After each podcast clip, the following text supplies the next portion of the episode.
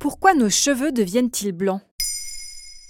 Merci d'avoir posé la question. Découvrir son premier cheveu blanc est souvent un bouleversement, le début d'un changement irréversible. Ce processus, tant redouté et pourtant naturel, porte un nom, la canicie.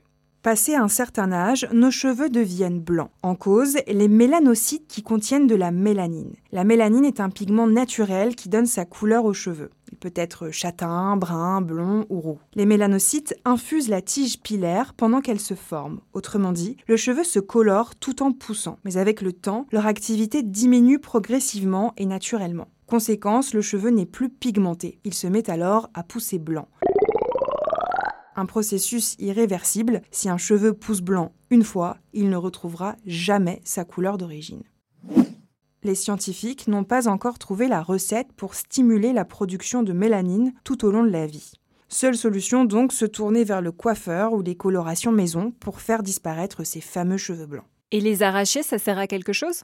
Non, c'est une solution très temporaire car le cheveu finira par repousser. C'est aussi une mauvaise habitude car cela va avoir tendance à fatiguer le bulbe pilaire avec le risque d'une mauvaise repousse. On entend aussi qu'arracher un cheveu blanc en fait repousser 10 de plus, mais c'est faux. Un bulbe pileux ne peut produire qu'un cheveu à la fois, pas de risque de ce côté-là. Pourquoi certains d'entre nous ont leurs premiers cheveux blancs à 50 ans et d'autres à 20 ans? L'apparition des cheveux blancs est liée à ton patrimoine génétique. Si tes parents ont eu leurs premiers cheveux blancs très jeunes, il y a de grandes chances pour que ce soit aussi ton cas. Des chercheurs de l'University College London, dans une étude publiée dans Nature, ont mis en évidence un lien existant entre le gène IRF4 et la décoloration du cheveu. Ce gène était déjà connu par des chercheurs pour son implication dans la production et le stockage de la mélanine, ce pigment qui détermine la couleur de nos cheveux, de la peau et des yeux. Finalement, les cheveux blancs n'ont rien à voir avec le stress ou le mode de vie? A priori, non. L'âge de l'apparition de nos cheveux blancs semble déjà programmé lors de notre naissance. Mais certains facteurs pourraient accélérer ce processus. C'est le cas du stress oxydant. C'est quoi le stress oxydant? C'est l'ensemble des agressions causées par des molécules contenues dans l'oxygène. Parmi elles, les radicaux libres dont tu as déjà certainement entendu parler.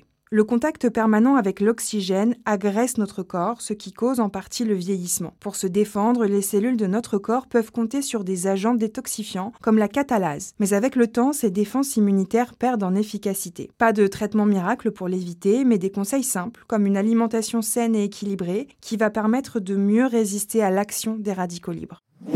Autre conseil prodigué par le médecin Pierre de Virac, dermatologue à Zurich et consultant pour les maladies des cheveux à l'hôpital de l'île de Berne, dans les pages de Planète Santé. On sait aujourd'hui que le stress a de multiples répercussions au niveau cellulaire et notamment sur la production des radicaux libres. Le bon réflexe à adopter est de se prémunir du stress inutile et d'oublier la cigarette dont on sait qu'elle fait exploser la production de radicaux libres. Maintenant, vous savez, un épisode écrit et réalisé par Olivia Villamy. Ce podcast est disponible sur toutes les plateformes audio. Et si cet épisode vous a plu, n'hésitez pas à laisser des commentaires ou des étoiles sur vos applis de podcast préférés.